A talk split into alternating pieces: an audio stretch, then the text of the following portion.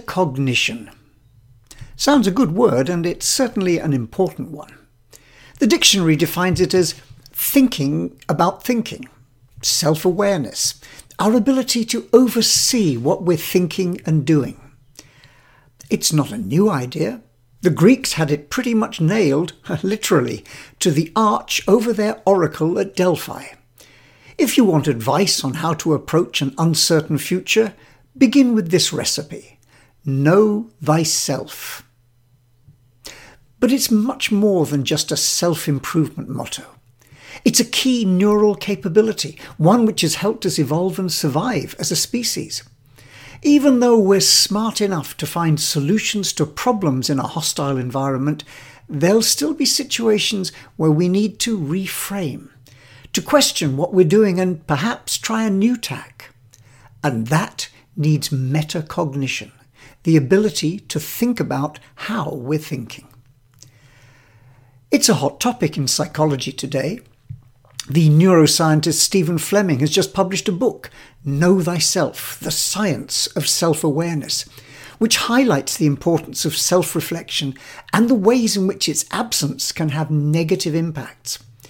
His team carried out studies using advanced computer techniques which highlight very clear neural pathways associated with this capacity for thinking consciously about our own minds and the minds of others. And without it, we can soon find ourselves in difficulty. For example, Tim Harford's excellent account of the Torrey Canyon disaster draws attention to the problem of not taking the time out to question and rethink.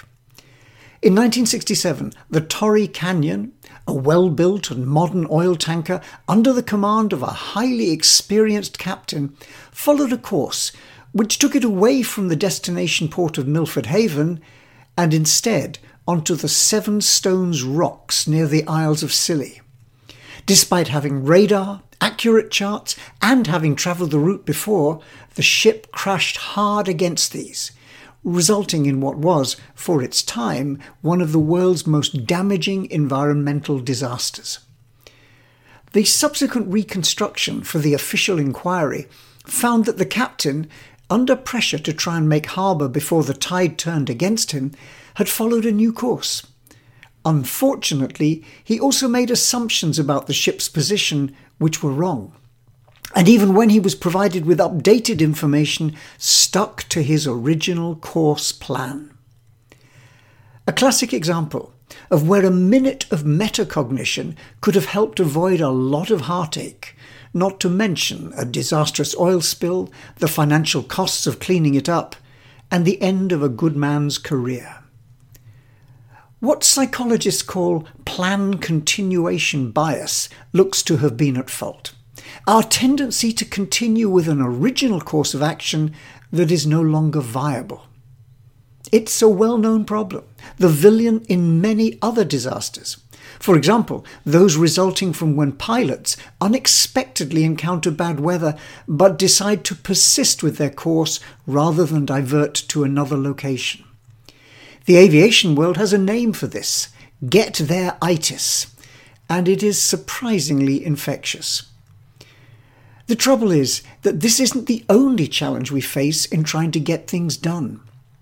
Sometimes we're so focused on the task in hand, we lose sight of the wider peripheral information which might contain clues about something important which has changed in our environment.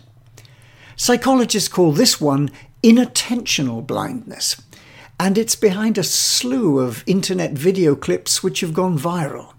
Perhaps the most famous shows a group of students playing a game of basketball, half of them dressed in white, the other half in black tops. The viewer is instructed to watch closely, following the white team and counting the number of times the ball is handled, bounced, passed, or lost to the other team. A highly focused task, and one which is complicated by the fact that they're playing with more than one ball. It draws you in if you've never seen it before. During the 30 seconds or so for which the clip runs, there's an awful lot of activity going on as you try to count. Which is why you may well not notice the gorilla or rather, someone dressed up in a gorilla suit, strolling to the centre of the game, turning to the camera and beating his chest before sauntering off again. This isn't a small sideshow, it takes place centre stage. And yet, studies repeatedly show that around half of the viewers fail to see the gorilla and are surprised by it when shown the film a second time. It's a real eye opener, or rather, an eye closer. Because what's going on is the determined focus of attention on the task in hand, counting the passes and throws of the balls. A second peripheral vision, a quick glance at the bigger picture, and the gorilla instantly and obviously becomes visible. Inattentional blindness takes many forms, and it results from our having evolved the capacity to focus our limited attentional resources quickly on the urgent task in hand. That's been a really valuable survival trait for us as a species, but it comes with the downside that the gorilla and a thousand other experiments highlight. Sometimes we fail to take something else into account because we're too focused. Our problem is that although we're pretty good at thinking our way out of trouble, our unconscious biases, of which these are only two of many, can often get us into worse trouble. So, metacognition matters, being able to pause and check what and how we're thinking. Unfortunately, it isn't always deployed. Of course, it's not easy. The swamp alligator analogy springs to mind. It's really hard to think about draining the swamp or any other solution which a metacognitive pause might help generate when your appendages are being snapped at by hungry reptiles. But if we can develop that faculty, it's probably going to pay off in the long term, which is why evolution has helpfully built it into our neural wiring. It's also rather important in the world of innovation. We don't have to look too far to see illustrations of plan continuation bias, for example, where what seemed like a good idea at the time then acquires its own unstoppable momentum. Projects like the Anglo French Concorde airliner, conceived back in the 1970s as the future of supersonic travel.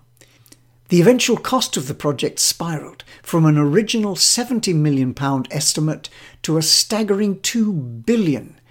And once in the air, the plane never achieved the scale of orders needed to repay that investment. Problems with noise meant it was restricted in where it could fly, and although dramatically cutting journey times, it was expensive to run and acquired relatively few passengers. Perhaps not entirely surprising, since the cost of a Concorde transatlantic flight was 30 times that of the cheapest alternative. But Concorde is, unfortunately, only one example of thousands of innovation projects whose momentum proved unstoppable. Despite the fact that they, like the Torrey Canyon, were clearly heading for the rocks. Cases where a little metacognition might have helped avoid a lot of trouble. We've learned the hard way that it's not enough just to pick a promising innovation idea and then press the go button and hope. Robert Cooper's famous stage gates approach emerged from experiences, particularly during the war years, and have become pillars of good practice, not as roadblocks to progress, but as waypoints on the journey, road stops where we invoke metacognition. We review the strategic case, the technology, the market, only if the lights are green do we proceed. Any other course is likely to land us in trouble. Well, these days we've embedded faster review cycles, the agile methodology, which originally emerged in the world of software. Not by accident. IT projects have a particularly black record when it comes to overruns in cost and time. Managing software projects requires careful control but they also need to progress. Agile cycles allow both a sprint forwards and a review before planning and taking the next step. And nowhere is this approach more relevant than in the startup, where by definition we don't have the luxury of making too many mistakes. Get it wrong, and we could lose everything. So the lean startup approach involves a carefully planned sequence of controlled experiments with review and learning at the heart. The pivot is essential, and that act of pivoting requires metacognition. Of course, it's not just about our innovation projects, we also need metacognition to check the underlying models we use to make innovation happen. We know that managing innovation depends on learning a craft, embedding a set of skills and capabilities in organizational process so we can translate ideas into value. There's even an international standard, ISO 56002, which sets out good practice in such innovation management systems. But sometimes our approaches need resetting. They were helpful in the past, but under different conditions they may lose their value, even get in the way.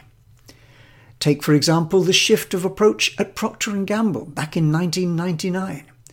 Clearly no slouch when it came to innovation, P&G had built a business from candle making back in the mid 19th century to become one of the world's most recognized suppliers of consumer products. It fueled its innovation engine with a huge $3 billion annual investment in research and development. And these white coated scientists were matched in number by another legion of market researchers, able to hook up consumer needs with the extensive knowledge base of the company. And yet, in 1999, CEO Alan Lafley launched a new program, one which was to change the whole innovation model of the business.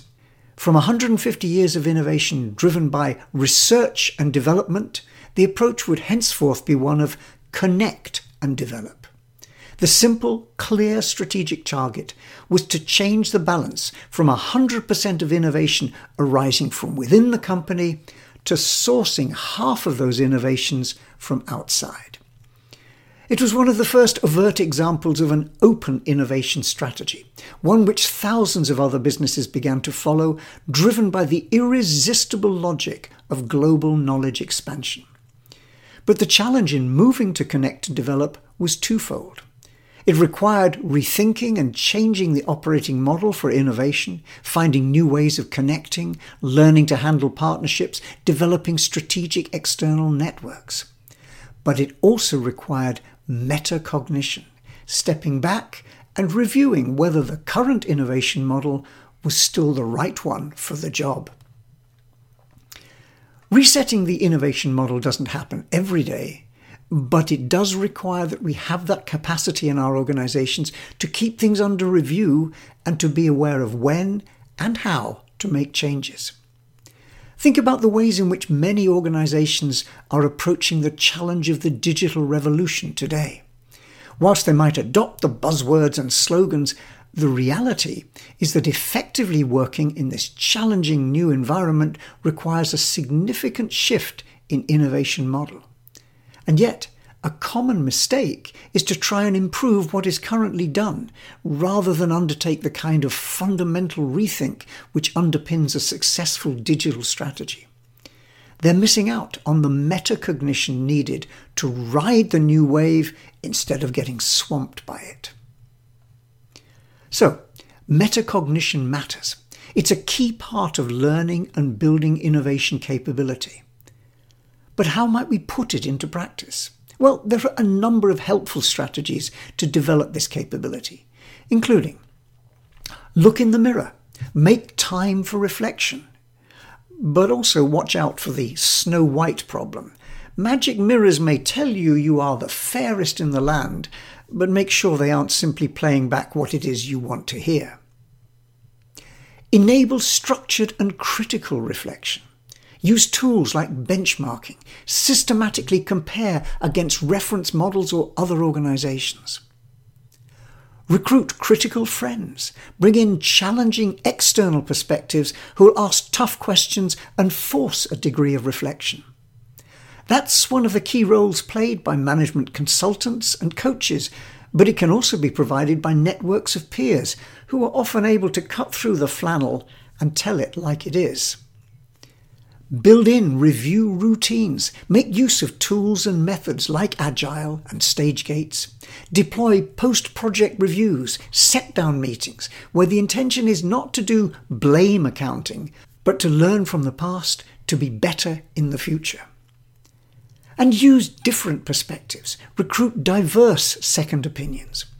One of the most valuable attributes of tools like the business model canvas is that it provides a boundary object across which different people can exchange views about the innovation they're focusing on.